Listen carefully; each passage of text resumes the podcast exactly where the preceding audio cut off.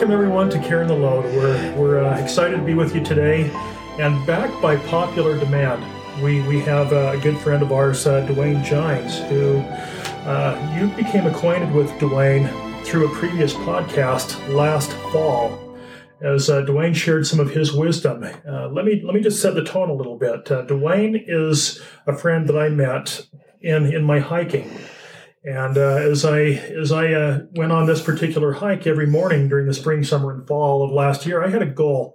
My goal was to hike a hundred a hundred times up a particular trail, a three mile trail. And uh, when I when I'd hike, there were certain people that uh, I would see every day, and one of those people I would see pretty much every day was was Duane. Uh, Duane shared wisdom along the trail uh, to to those that were willing to to listen and to hear uh, some of the uh, the quotes that he had memorized. Uh, Duane, I, I, know that you're a very modest person, but uh, I, I'm so impressed with your ability to to learn and to memorize quotes by so many that have gone before who've shared great uh, vision and uh, great insights to help us. And so, as we visited the last time, Duane, we, we talked about uh, some of those uh, visionaries of the world. We talked about uh, their their lives. We talked about our lives. We talked about how we can change lives of others. And so we wanted to pick that discussion back up today as we've had a number of months that have gone by, as we have had a chance to reflect on not only not only the, the last time we visited, but we've had a chance to reflect and to learn and to grow through this whole COVID 19 experience. We have uh, we, we've gone from fear to, to, to a learning mode. And, right. And, and I and I think that uh, that learning mode has really uh, maybe kind of changed the tone of maybe how we think and some of the things that we have considered what we can do to make a change and make a difference in the world. And so, first of all, Duane, welcome. Thanks for being back with us again. Well, thank you for having me. I, I thoroughly enjoyed uh, the previous visits we had. Uh, I've uh, just as our virtual world has become such a dominant theme uh, due to the pandemic, uh, I, I realize that what you are doing has even more relevance now than it did maybe a year ago. And uh, a couple of thoughts. Uh, people are very powerful. Each person uh, has a contribution to make, a mission, if you will, that they need to figure out. And until we uh, do a little more spiritual growing, we probably will not get access to what that spiritual journey is going to be about. So, to me, a big part of the spiritual journey was studying the mystics, the prophets, the seers, the revelators, people who seem to have uh, uh, connected with higher powers, with God, with deity. And uh, then their passion became, why am I here? And always the answer was, well, you have a specific mission and uh, you will have this opportunity to complete the mission, but only if you stop playing with toys. You need to grow up. Now, this is a challenge. We all love our toys. So uh, I was thinking, because I, I have connections with orphanages in India, with village schools in South America, and now being unable to visit and actually have contact with them, but with uh, the virtual world, the opportunity to connect with people anywhere in the world to share uh, information, to perhaps inspire, but also to learn from them and, and their journeys, that this might be a perfect time to invite people to get better at virtual communication, to look for ways of uh, helping people who, uh, with just a little bit of help, they can improve their lives tremendously. Plutarch, one of the Greek uh, playwrights, he said, The mind is not a vessel to be filled, but a fire to be kindled. And I believe that we need to start kindling some fires because so many people see the pandemic as almost all negative. basically the the connections that they had uh, are not as strong because uh, they aren't able to actually physically connect with these people as they did before. But if we get better at the virtual learning, incidentally, isn't it interesting that our young people are better at virtual learning than we are? Oh yeah, that's that's definitely the case. And, and you know, Duane, before we get into the whole idea of virtual learning here, just a couple of things that you mentioned that uh, have have really given me cause to to think. Uh, there, you know, you, you talk about uh, what we've learned during this pandemic time, and uh, when when I think about what I've learned, too often I think, okay, have I kept my body in shape? Right. I think about uh, my my mental and my emotional uh, world and where I'm at there. But very seldom do we ask ourselves, how are we doing spiritually? And and you bring up a great great point uh, as you talk about uh, those those uh, those specific areas of concentration in our lives. Annette and I have been talking a lot about spiritual connectivity, and we've recognized that uh, there are truly are three points of contact when it comes to when it comes to our whole being. We, we in, in order for any particular area to work the way that it was intended to work, we need all three of those working in conjunction with one another the, the physical, the emotional, and the, uh, and, uh, the, uh, the spiritual. Right. And when we're missing one of those components, it makes it very difficult to be the change that we seek to be. Because there are times that we, we uh, have difficulty putting it all together. But it seems to me, as we've talked about this, that when we can put all those components together, those three points of contact are what really allows us to begin to think outside of our proverbial box. So, Annette, I believe that among the three of us here, you probably are the most creative.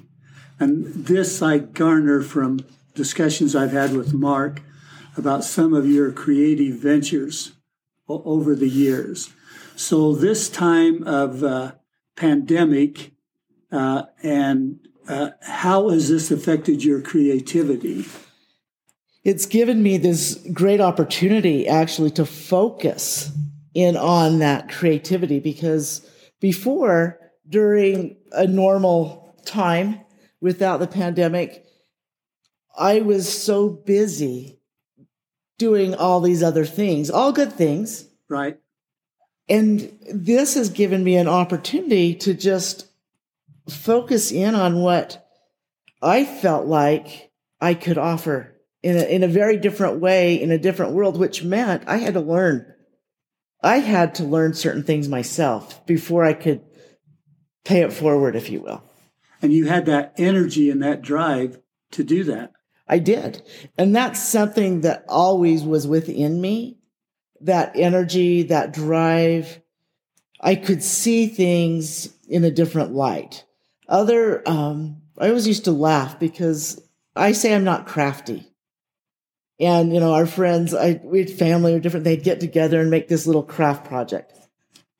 I'm not crafty. I couldn't do that but I, when I say that now, people look at me and they tell me, "Well, you're crafty. you, you you are." But it was in a different it was in a different way. I would see a candle, and I would think, "Oh, I love that. I wonder if I could make it." Right. It was about me being able to create something in a way to then share it. And I think that's really powerful. One of my favorite quotes, and it's actually a meditation passage he says, We are surrounded by creative powers. As surrounded as we are by air and light and gravity, it is only when we fail to ally ourselves with the forces of light that they are unable to support us with God. When we connect with God, mm-hmm. with that uh, spiritual aspect of who we actually are, that's when things flow and that's when we get the insights to solve problems. But it's almost always because we are seeking for a way to do more giving, and that is provided. So, Duane, I'm curious uh, from your perspective, how do you how do you uh, unharness that light? What what you see is as a means of uh, talking with people as to why we don't unharness that light like we need to. Fear is a big factor. We are afraid of failing. And many times, because of that, we're afraid of uh, in, interacting. Uh, we're afraid of uh, being considered maybe a little weird, a little strange. when I give away bracelets on the trail, there are some people that think that guy is a little bit strange. I don't even know him. Why is he offering me a bracelet? and then most of the time, when they realize I'm not selling it, uh, I basically it has a purpose. I give them away, as I've said many times, just for the hill of it. Mm-hmm. I'm not trying to get anything back. Uh, and then most of the time, people uh, are able to uh, appreciate it, connect with it. And I don't know how many have told me because uh, you gave me this bracelet, which is uh, uh, about giving, about sharing, about that I felt like I needed to do something like that as well. And I needed to share it with my kids because most parents feel like their kids don't do enough giving. and so uh, their kids are not as happy as they could be because they're in the get mode instead of the give mode. William Wordsworth, in a classic poem in 1807, he said, The world is too much with us late and soon. Getting and spending we lay waste our powers he was talking about these spiritual powers that aren't coming into play because we're getting and spending all the time. Yeah, that, that, that is so true. And, that's great wisdom. I, I love that quote by Wordsworth there. I've read it a few times. Uh, that's one of your favorite quotes. It is. Uh, there. And, and, you know, when you're, when you're sharing that, and I'm, I, am going to put myself in the perspective of uh, a watcher at this time. I've told you that uh, in the past that uh, I, I, like to observe, I like to watch people, I like to see human nature come out, hopefully at its best. But sometimes we watch human nature come out at its worst as True. well. But as I've watched you along the trail for a number of years now, uh, you, you're spot on when you talk about the fact that sometimes people look at you with a little bit of a raised eyebrow. What? Why are you giving this to me? What? What are you doing? But here's what I've found is that as you've been able to give them something of value, they not only take that, but they take it with gratitude and they're more willing to learn. So each time you see that person again, they may not remember the name Duane Gines, but they'll remember, as my three year old grandson said last year, there's the smart guy on the mountain. or they'll say, This is the guy that was so kind to me last time. He gave me a bracelet. Or I've seen people who have uh, actually, after listening to a uh, you sharing a, a thought, they've they've broken out in tears, saying, "Duane, you'll never know how important that thought was for me today."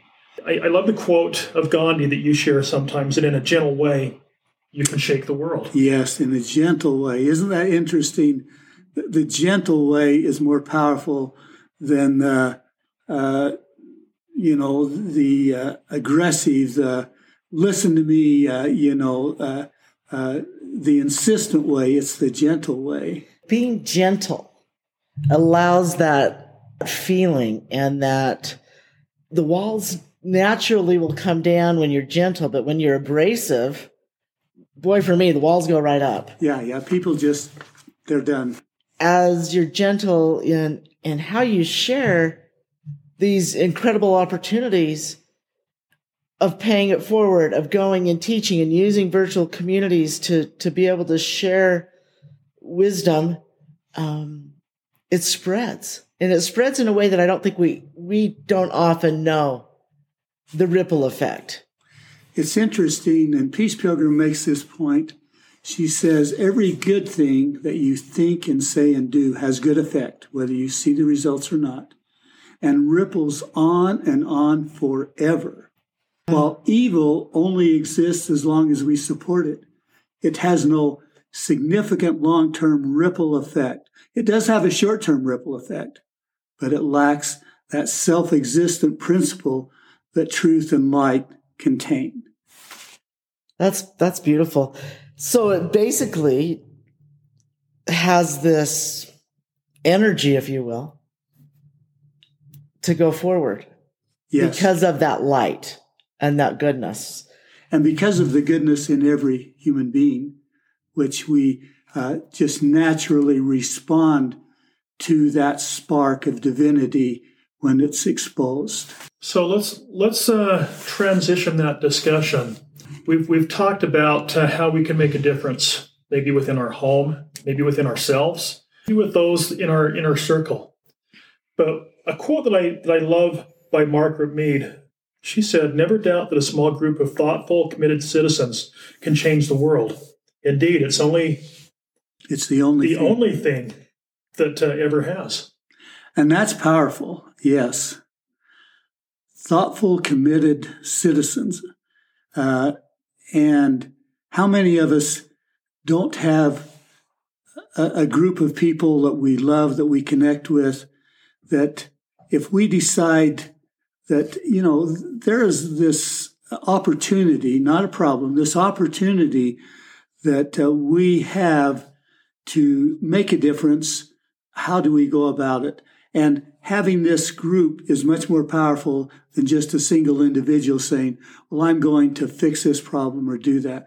There's something about the synergy of a group that makes it fun, for one thing, that draws out creative uh, aspects that we wouldn't have without the dialogue and uh, that goes on, and, and uh, that allows it to uh, continue, so we don't get discouraged when we have setbacks that uh, we Because the reality is, we we do get discouraged when things don't go our way. our way all the time, yeah, or our timetable. And so, having that that group to work with, to to just that combined e- effort, it makes it so much better. So Duane always talks about uh, sustaining purpose.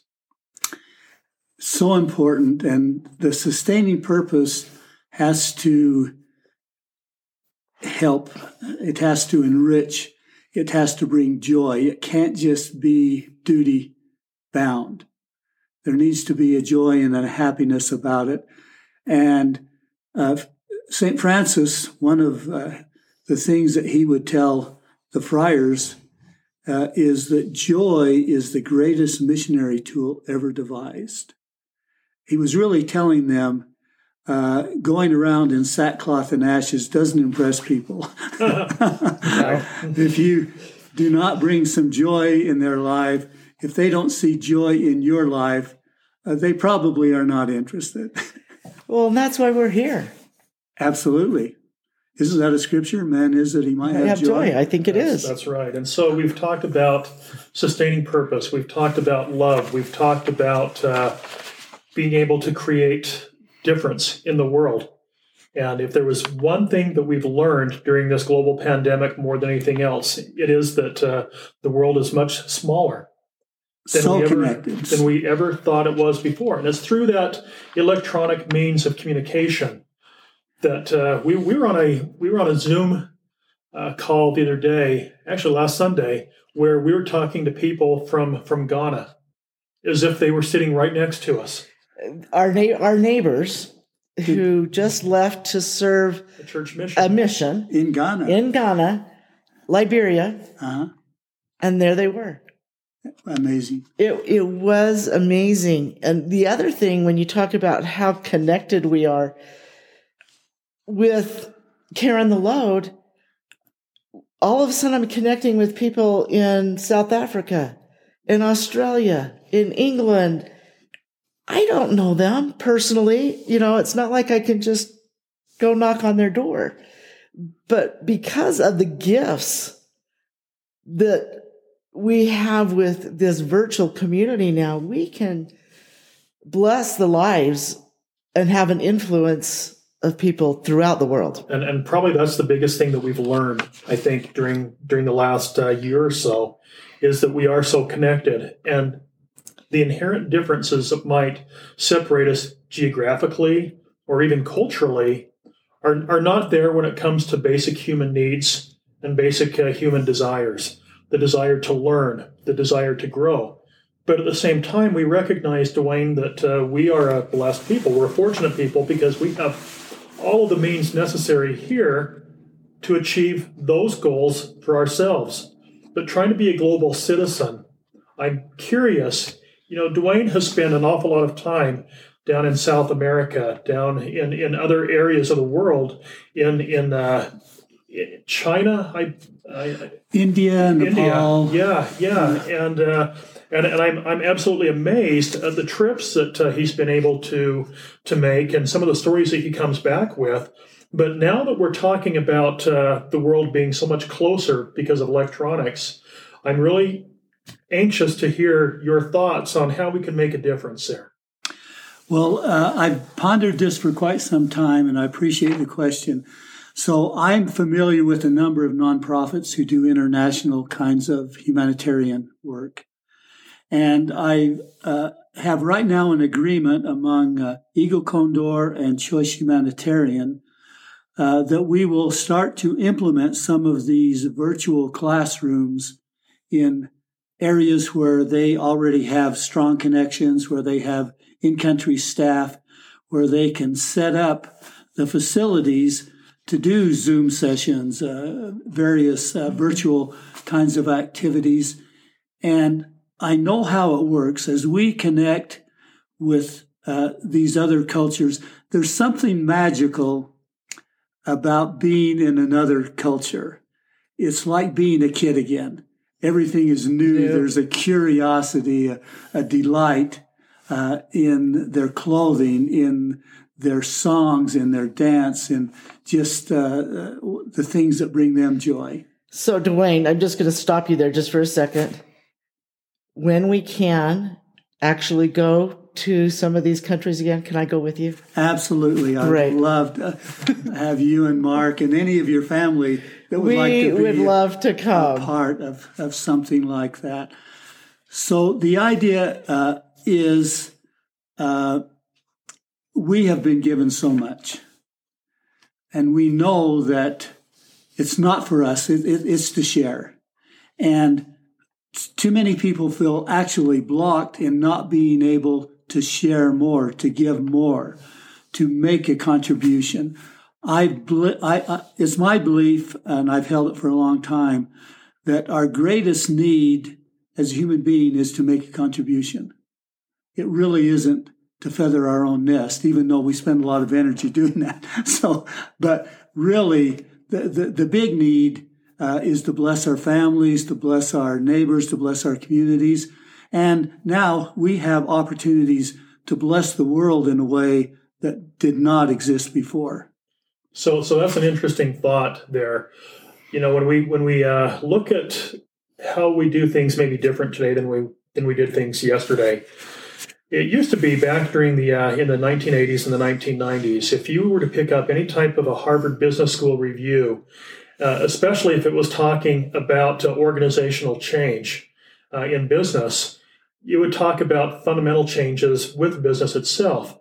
But as you read, and I, I was reading a Harvard Business uh, study recently talking about one of the innovations with business today is not trying to learn how to make a new widget it's learning to empower your employees so that they feel that they can make a difference. And in fact, it's very common now in the business world that you'll have companies that will give paid time off for doing humanitarian type work. Very common. And, yes. what, and what they found by doing that is that uh, their ability to be more productive in the workplace is enhanced dramatically because they recognize that they do have a sustaining purpose and that they are making a difference.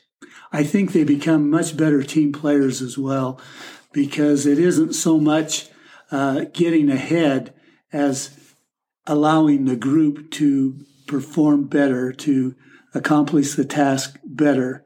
Uh, and so uh, it moves from the, the, the me to we in almost a natural way.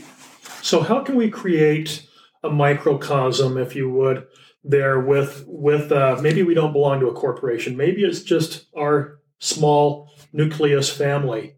How can we create that opportunity to make a difference in our world if it's just me?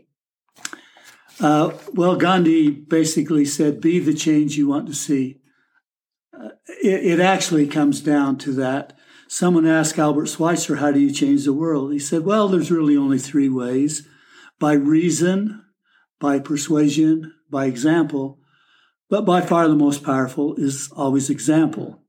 That's how, how it happens. If you look at the lives of people like uh, Mahatma Gandhi, Martin Luther King, uh, Nelson Mandela, Mother Teresa, you will find that they started very small. Mother Teresa, she just goes and lives in the streets, starts teaching the people there.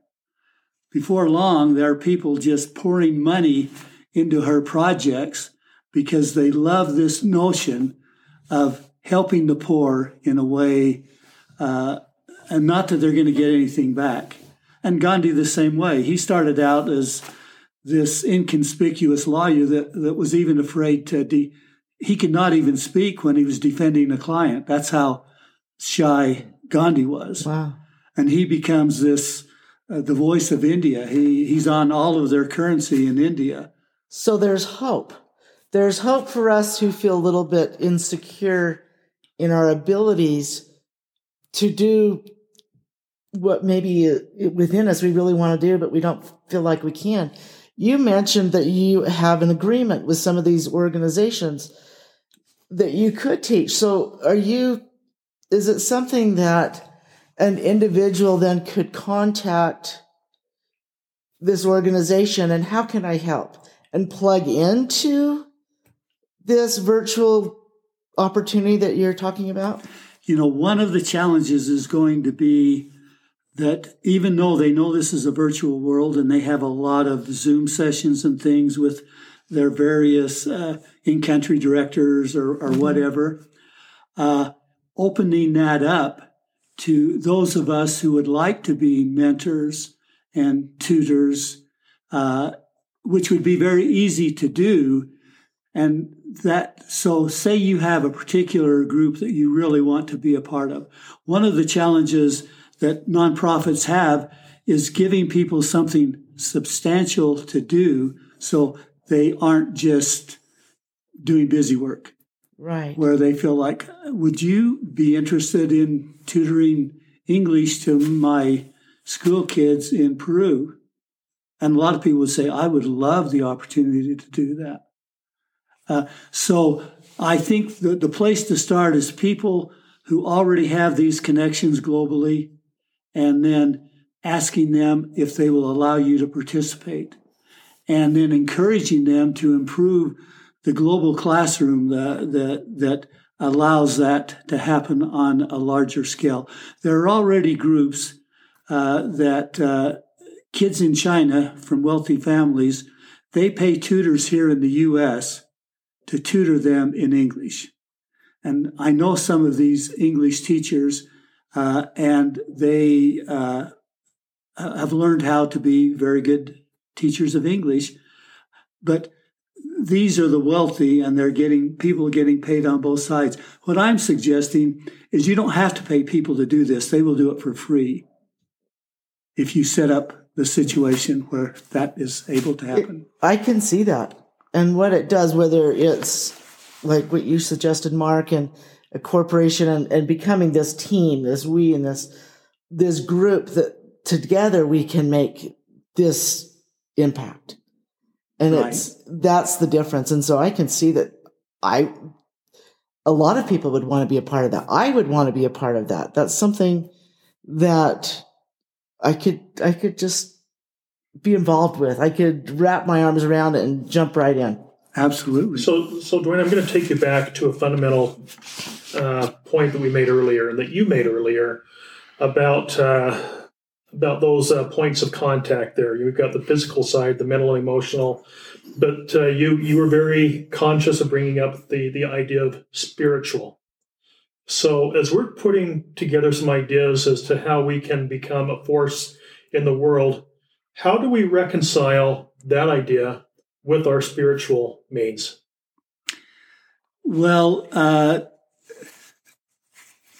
if you listen to the mystics, they'll say the spiritual is actually who you really are. You're not your vocation. you're not your athletic ability. Uh, you're not your uh, uh, what appears to be what most people notice about you is, you know, you're this tall and uh, you have these talents and all of that. You're actually this spiritual being, and most people are, or most people don't do not know how to tap in to the spiritual side of who they really are. Obviously, there's prayer, there's meditation, there's scripture study, there's gatherings, spiritual gatherings where there's a sharing of uh, faith and uh, devotion. Uh, I like to bring up the notion, which is homin- pro- prominent in Hindu mysticism, of the three paths to God. Uh, one is selfless service, and it has to be selfless. It can't be with any motive of personal profit, power, pleasure, prestige. Okay. The second notion uh, is this idea of devotion, gratitude to the Creator. Uh, we did not make ourselves. Uh, we did not create this world. The, the, the many things in it that are provided for our welfare and happiness. Okay. The third is this idea of slowing down the thinking process so that you can be still and know that I am God. Uh, and meditation, there are spiritual practices that allow us to get back into who we really are. So Ramana Maharshi, who was one of the very popular Hindu mystics, he said, happiness is your nature. It is not wrong to seek it. What is wrong is to seek on the outside what is on the inside. How do you gain access to what is on the inside? You have to slow down the thinking process. You have to uh, experience, have this experience of your own spiritual uh, birthright and nature. And to do that, it, it's helpful to be with other spiritual people, people who have already figured that out, who already know that they're spiritual. And just by virtue of the darshan, which is a Hindu word which means being in the presence of spiritual people, you absorb some of their spirituality, and that helps you to identify your own. Those are all helpful aspects to accessing the spiritual side of ourselves. And each of us, regardless of creed or anything else, have a spiritual side. Everyone. I think I think when we think of spiritual, sometimes we think of, do I go to church on on Sunday? And and that's not what we're talking about here. No, no, no. Now, the spiritual gathering is a, a very powerful uh, method for improving our own spirituality. So we're not discounting the notion of spiritual gathering because that is an important part of our figuring out who we are. A part of, an important part of a darshan, the idea of being with spiritual people. But uh, it doesn't necessarily have to be in a church situation. But again, that is another gift of the pandemic. We've had to slow down. We have. Yeah. And I think we were forced into that. Right.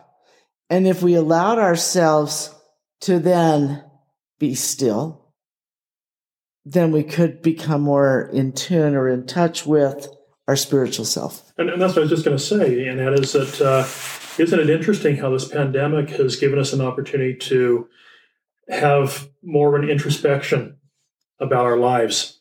There, we we we I, I Duane, what you said a moment ago, I thought was really important is that we we need to think. We can't just we just can't exist, but we need to think. And uh, as we've had a chance to to be not being able to travel much, uh, not uh, being able to spend all of our time, and that you put it perfectly. There is that our lives have changed, and and for the better. There, mm-hmm. because there are some positive externalities about what's happened with uh, with this pandemic people think of it as negative. When can we get back to normal? And the question might be normal was actually broke. That's right. It was. that's right. And that's what I was going to say. Is that I don't think I want to go back to the. There are things I miss that I want to bring back. Sure. But I don't want to. I don't want it to go back to as it was. On the trail this last year, one of the T-shirts, you know, they have the sayings on the Mhm. T-shirts. The, the one that really struck me, all it said was "think." That was it. and I thought that's powerful. Think. You know, we have so many diversions in, in life, and uh, the diversions that uh, are in, in our, our lives are electronics. But at the same time, they, they can also be a force for good as well as we're talking there. But the world doesn't teach us to think like maybe the world used to.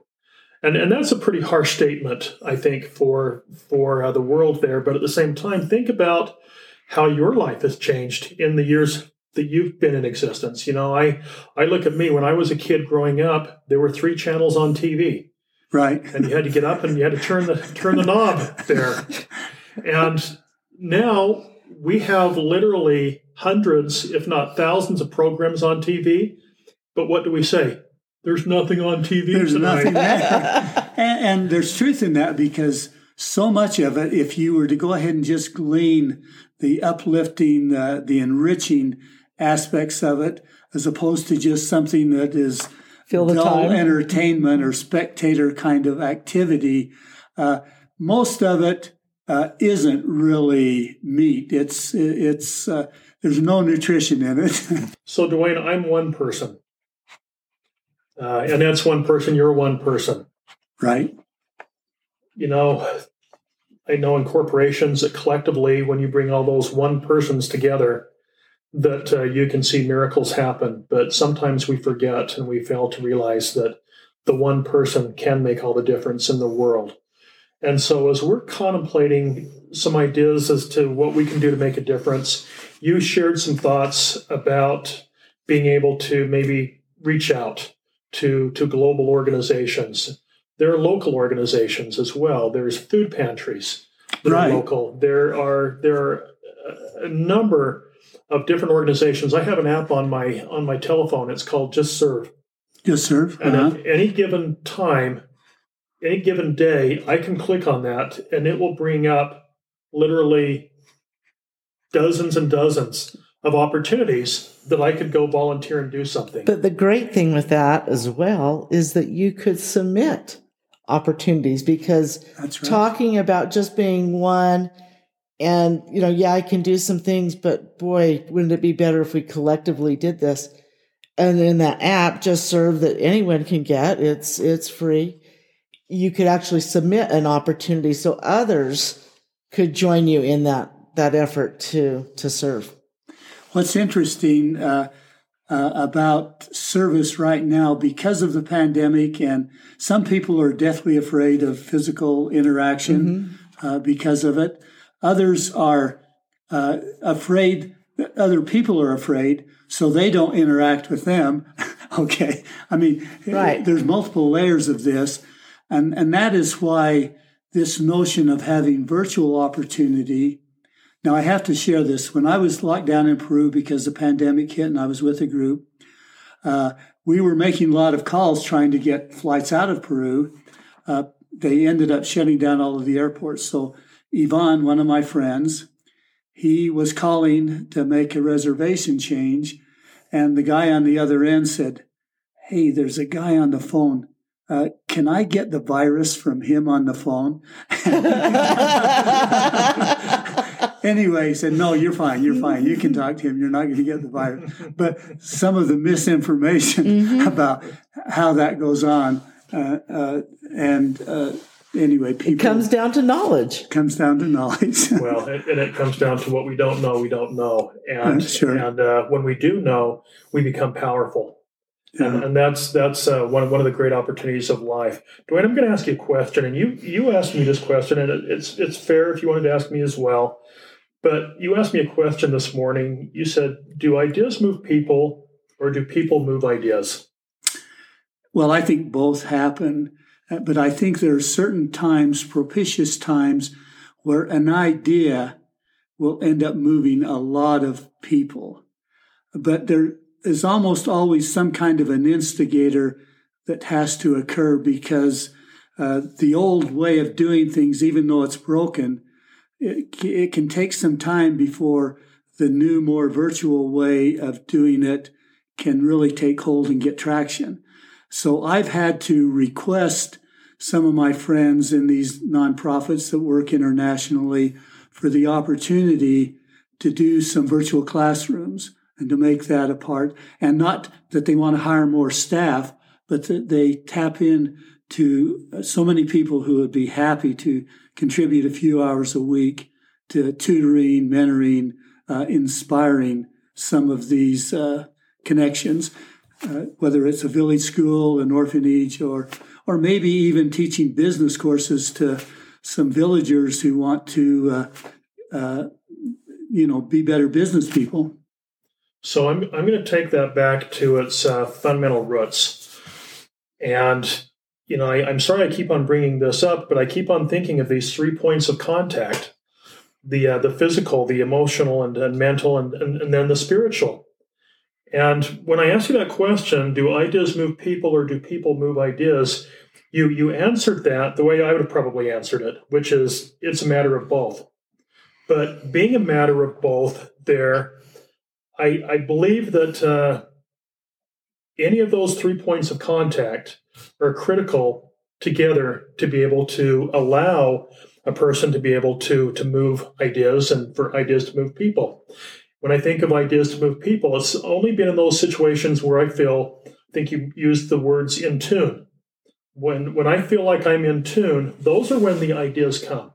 Okay, sure. And those are when and when ideas seem to really begin to carry themselves to the next level. But it's when I'm not in that uh, in tune process. So you're out of whack physically, emotionally, and spiritually, or one of those Or is out of of whack. those. You basically don't have that harmony that allows you to really be effective. That, that's exactly the point I'm trying to make there. And that's why Annette and I talk a lot in our podcast and in some of the courses that we do about the importance of balance. And I love the word harmony. And that to me, you know, it's like we just got our piano tuned. Okay. Okay. the the G just above middle C, for those of you who play piano, was so out of tune for the last year and a half. now that is a note that is played often. okay. But everything else was in tune. and and I just hesitated to tuning. So it wasn't in harmony. Now it's been tuned. We have that harmony. It's beautiful. You have this beautiful music again. And I think when we're not in harmony, spiritually, physically, emotionally, it just, it rubs wrong. It doesn't, you don't have the beauty, the effect that can come with that harmony. you know, the, bringing up the importance of physical, emotional, spiritual, uh, I think it's easy to assume, well, I'm spiritual, so I don't need to exercise. I don't need to eat right. I, uh, uh, I, I don't need to take care of myself emotionally uh, because I'm this spirit being. Well, this spirit being can get really out of whack if they don't take care of their body. Uh, uh, these uh, marvelous instruments of love and service, they're important, and we need to respect them, treat them well, uh, in order to be in balance and harmony, in tune. And, and here's what I'm not saying.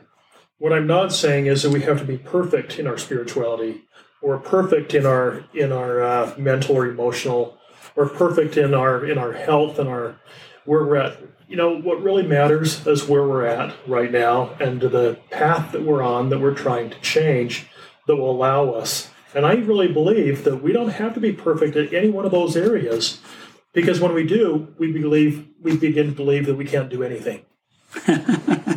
Well, we will probably never be perfect in e- any of those three areas, but what's our direction? Right. And is our direction, but also are we having balance in our efforts in those three points?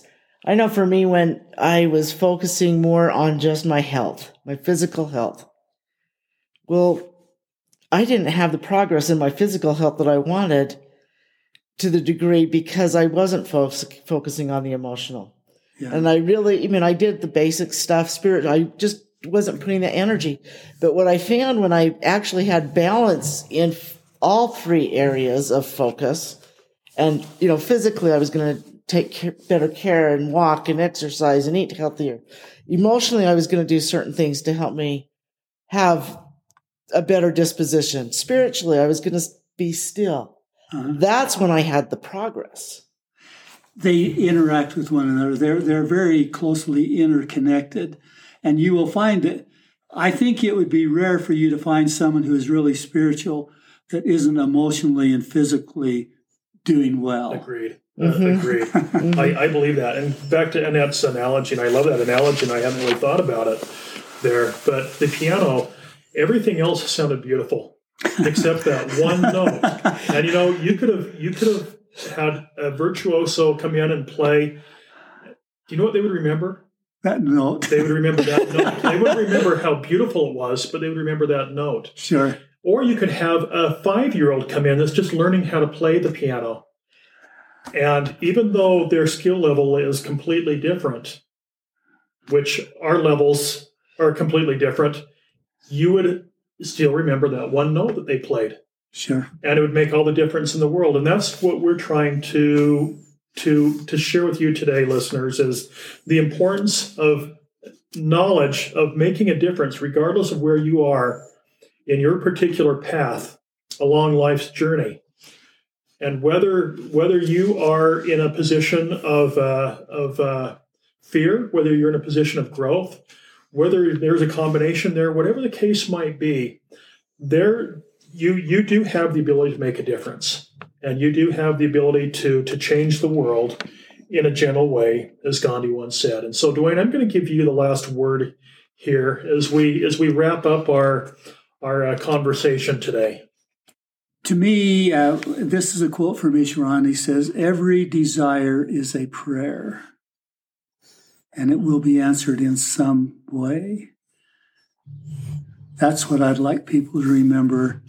Every desire is a prayer, and it will be answered in some way. So if you can go ahead and get your desires in alignment with the higher powers, then your prayers will be answered in a way that will enable you to grow spiritually, to be uh, healthy physically and emotionally. Uh, and you, each one has a very important role to play in the life of their family, their community, and the world.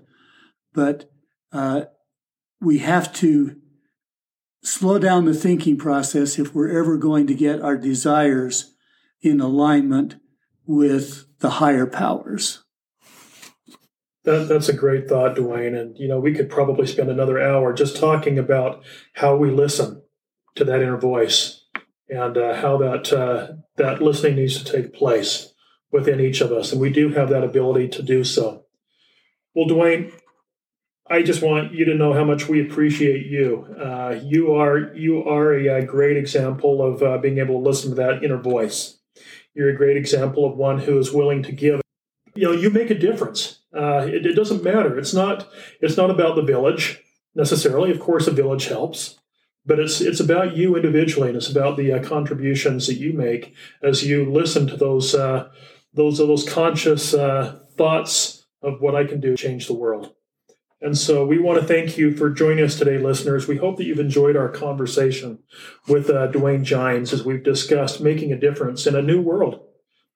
Each of us have a story to share. Author Brene Brown reminds us that owning our story is the bravest thing that you'll ever do. The stories and experiences our guests share inspire us, as well as help us to grow and to connect with others.